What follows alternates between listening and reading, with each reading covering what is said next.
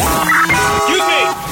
Taxi. Come on, what are you doing? This is the 77 WABC minicast. I was there when you first started in 2005. You started CGI, Clinton Global Initiative, to put the world closer together, to put the, the to put common sense in uh, in your leadership because of the respect you have and, and uh, of putting in things that will help the world. You would you like to turn our conversation to CGI now? Yeah, sure. Tell us. I, I was there when you started well, it. Uh, yeah, well, we I started it because I kept going to these meetings that I really enjoyed, and they still have them all over America. You know, these I'd be asked to, uh, particularly to go to Aspen to the Ideas Festival, but also to go to Davos every year. I think I went virtually every year from 2000 and when I went as president through 2011. And um, it's very helpful. It's nice having all these important people get together and talk and mix with leaders of countries around the world and keep up with what's going on. But no one ever asked anybody to do anything.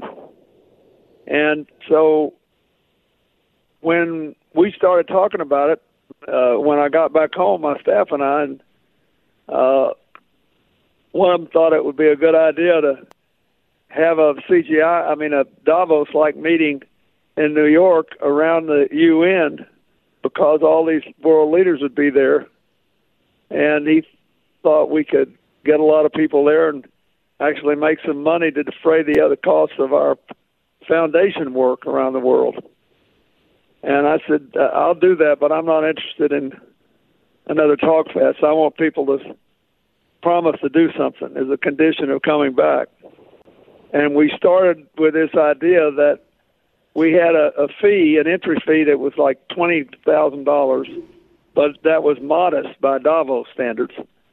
And I thought, well, would anybody pay twenty thousand dollars to brave Manhattan traffic during UN week to be asked to spend more time and money on something else? But it turned out a lot of people wanted to do it. And most of them were people that never even got invited to Davos, but a lot of people who did wanted to do it. And so it was a it it we started off where people were just writing down their commitments on note cards and within a couple of years the commitment section of the CGI staff was the biggest part of it and we work year around helping people to develop their commitments and then to meet them. But it had an amazing impact. And when we stopped in 2016, which I had to do because Hillary was running for president, so if she won, I couldn't do it in that format because it couldn't be done without sponsors who included non Americans. And I couldn't do that if she was in the White House. And if Donald Trump won, I was certain that he would punish anybody who supported it. And so, so we didn't do it. And then after the 2020 election, and and the and then the sense of enormous relief people had when we started coming out from the COVID closures, I said, "Well, we'll give it another try." And we've had two good years, and we now can document more than 500 million people who've been helped in one way or the other with a job to start a business to to improve health care, you name it, because of CGI. And we haven't cost the government any money except where they chose to participate with us in something like Hillary. I'll give you an example. One of the biggest problems in poor countries has been the danger of cooking inside with wood or charcoal. And so we started this Clean Cook Stove initiative with Hillary uh, when she was there in the State Department. And all of a sudden we had 200 million of them out there. And it was saving lives. And there were people were healthier. They weren't breathing in the smoke. And uh, a friend of mine in the Dominican Republic just brought uh,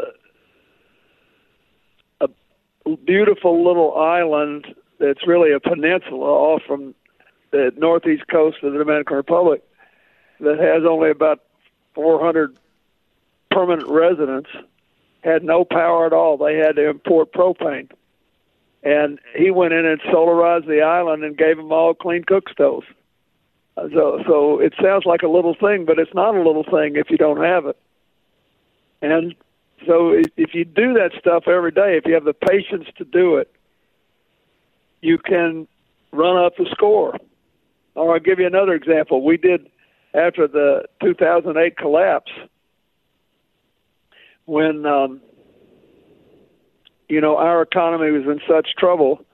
We did a CGI just for America for about five years, and it was very interesting. We the two most interesting commitments were the AFL-CIO joined with uh, led by the Randi Weingarten and the building trades unions convinced other unions to put a portion of their pension funds into creating jobs in America.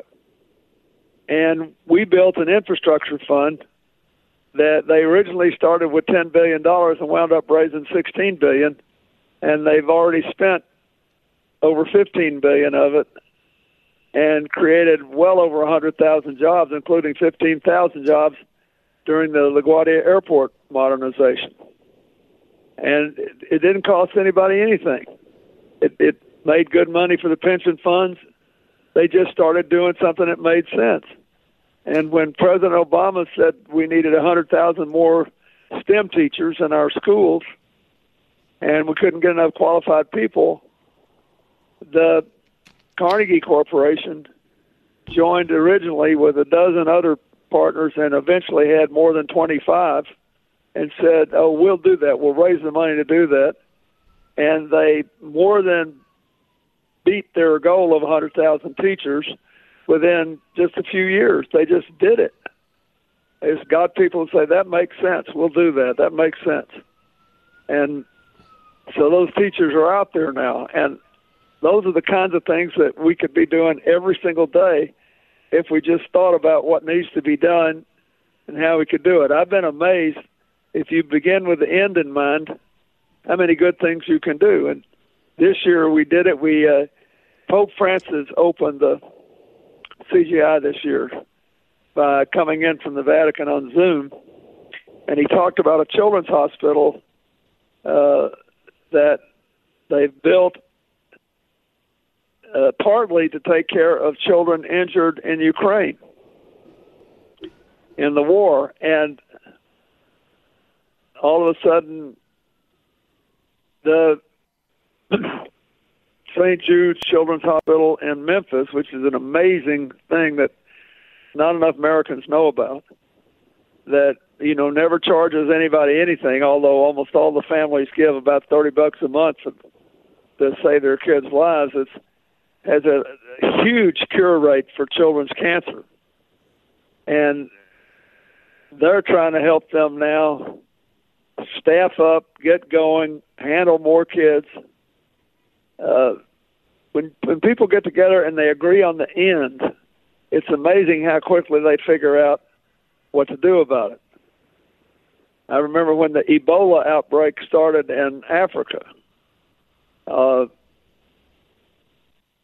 a company called Direct Relief and several others knew what was going to happen, and so they got together before CGI started, just before it started, and sent a massive amount of protective gear and other essential items to these countries so people could work on this problem and not get killed themselves.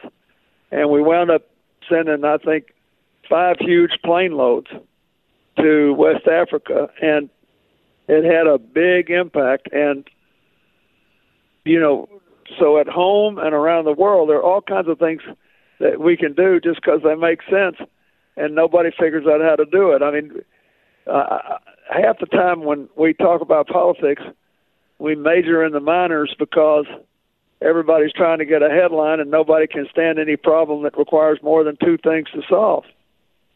And most problems do.